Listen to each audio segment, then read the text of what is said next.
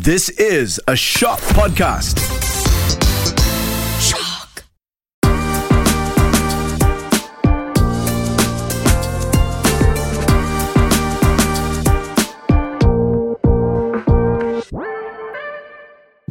Hello, beautiful people, and welcome to the series premiere of The Art of Beauty. I'm your host, Yasmin. What's up, everyone? And here at The Art of Beauty, we're talking about all things beauty the industry, body positivity, confidence, the hottest new releases, and more. I'm super excited to delve deeper into the extensive world that is beauty with you in each episode. On today's episode, we're going to be talking about what the art of beauty is all about, dealing with social media and the beauty standards that have derived from it, and building confidence through beauty. So, for starters, let's talk about the origin story of the podcast name and why I even chose the art of beauty to begin with. When we're talking about beauty, we're talking about makeup, skincare, body care, and everything in between. I think it's a universal fact that beauty is an art form. For some people, it's a form of artistic expression. For some others, like myself, it's a form of self care and self love. And for others, it's just whatever. You do it because you want to and you don't think too much of it. And you're probably wondering why this is a podcast instead of a YouTube video. But girl, I'm not here to give you beauty tutorials. I'm not about that life. Through this podcast, at the end of the day, it may sound cliche and gross, but I hope you find beauty in yourselves and you get to redefine beauty according to standards that you set. Just a brief background on my own beauty journey because, hmm, let me tell you, it's been one hell of a journey. I probably only started caring about makeup and skincare maybe when I turned 21. My relationship with makeup has definitely changed over the years. It went from me doing it because I felt like I had to, to using it as an escape from everyday life stress. For a long time, I didn't care about any of this because, frankly, I never saw the value in any of it. We all find value in different parts of beauty, and it should be rewarding and fulfilling. Apart from dealing with acne, I found that makeup was a way of dealing with stress and anxiety. It is and was and will forever be my way of taking a breather and creating something to just feel good about myself. I struggled with cystic acne when I was younger and probably got it together only within the past year or two, thanks to a really good skincare routine. Don't get me wrong, I still struggle with it on and off to this day, but that's a story for another episode. This is all not to say that being barefaced and having skin issues are not beautiful, so let's get that straight. For me personally, I had to find that acceptance within myself of my cystic acne. For a long time, I used to cake my face with foundation, and I was incredibly self conscious about the texture of my skin. I hated what I looked like without makeup and tried to avoid mirrors wherever I could, which sounds really dramatic and all of that, but I swear that was the case for probably like a month straight, honestly. My skin was hurting, especially my forehead, and I used to cry on my own in my room because it was physically painful and it was emotionally tasking. I think some people underestimate the impact that acne has on people. It was, from my own experience, it was emotionally draining for me, and it really hurt my confidence and my self esteem. I think it seems as though some people are born with like the ultimate confidence, but I promise you that that confidence is built rather than just being there. I recognize that it's easier said than done. It definitely took me a while to be okay with what I was seeing in the mirror.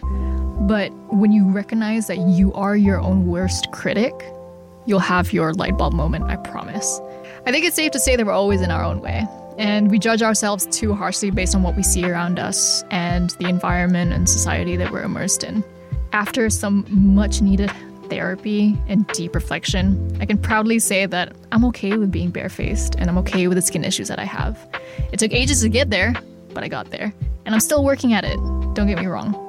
And it wouldn't have happened without the work that I put back into myself. Now, when I put makeup on, I put it on for myself. And simply because it makes me feel freaking awesome. It's not because I feel the insecurity about facing people or the worry that I have about how people would look at me. And on the flip side of that, I love letting my skin breathe too, and just going days without wearing makeup and being able to look in the mirror and be like, okay, that's cool. We've got some new friends on my face, but they'll be vacating the premises at some point. Acne is temporary, y'all. It's not gonna be there for forever. A huge difference that I made to overcome my insecurities and to build confidence was to actually redefine my relationship with social media. Social media, the little devil that it is, has its pros and cons for sure. I think it's a known fact that social media, especially Instagram, God, that is the bane of my existence at the moment. It plays a monumental role in beauty, for better or for worse. Social media can hurt the image of yourself by constantly exposing yourself to certain ideals, leading to constant comparisons um, to really, really unrealistic standards. But I'm here to tell you, as your big sister or your friend or whatever you want to see me as, as someone who has worked within the beauty industry has worked in the social media field, and has peers from both, social media merely shows you what they want you to see. And I still think it's super strange how beauty brands still market their foundations or concealers by posting photos of perfect, poreless skin, when in actual fact, you know damn well that's not how skin looks like. But that's the nature of marketing. Brands are selling you products, so their aim is to show you perfection, not so called quote unquote flaws. From applying foundation to my own face, I know that makeup, and you know that makeup doesn't sit on your face like that. It settles into your pores, it creases sometimes, it breaks up when you sweat. That's reality. Social media influencers, similarly, are brands in their own right too. I have huge respect for what they do after working in the field, but the truth is that they're only showing you a sliver of their life, like just a tiny bit of it.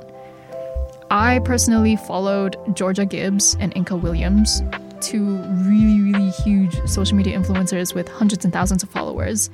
And they're so, so well known within the social media sphere. And I follow them because they've shown some acne realness. It was so refreshing to see their journey through struggling with acne. And yes, although they're beautiful and they won the genetic lottery, I really appreciated that they pulled back the covers on the smoke and mirrors that is social media and showed something that was relatable. Yes, maybe they're in the minority and most influencers aren't comfortable with showing that side of their life, but I really appreciated seeing something like that. I found it especially helpful stepping away from social media for a while just to get away from even the slightest possibility of seeing something that would upset the journey that I was on, and I'm still on, mind you. If it doesn't serve me, then I'm gonna get away from it as fast as I possibly can. So, right back at y'all, if it doesn't serve you, then you best run away from it. I've especially been loving that there is now an acne positivity movement on social media, which definitely did not exist when I was younger. What they're aiming to do is to close that gap between perception and reality and ultimately help those, like myself, with acne to feel supported and influencers like Georgia Gibbs and Inka Williams, with hundreds of thousands of followers, post unfiltered, makeup free selfies of their pimples and their scars and their hyperpigmentation. And you have acne, you have acne care brands like Starface, ZitSticka, CosRx, which is my personal favorite, and Banish, who attempt to normalize the condition they treat rather than shame it. And that's the kind of stuff I'd want to subscribe to. And I'm so relieved to see. Apart from that, though, hard luck trying to find me glued to Instagram because until I start feeling like my self esteem and my self confidence is in check, then you definitely won't be finding me on it all that much. I think, all in all, we're really lucky now that social media is shifting towards being more accepting and stepping away from perpetuating this false narrative that beauty is standardized. You define it however you want to. And I know it's super corny and super cheesy to say that you need to have love before you give it out, but it's true. So, if you haven't already, here's me giving you permission to embark on your self love journey through beauty. It's so important at the end of the day to be doing it for you rather than for anyone else. If social media is doing you dirty, then take a step back and do what's best for you. We're going to be talking more about acne in a future episode, but I hope that this has given you maybe a bit of hope that it isn't the end of the world and acne doesn't define you. And that's it for today's episode, guys. Hope you guys feel a bit more inspired after this episode and that you've learned maybe a thing or two through the stories that I've shared. I'm so excited for you to hear more of what's to come. So, till then, catch you soon and sending love your way. See ya!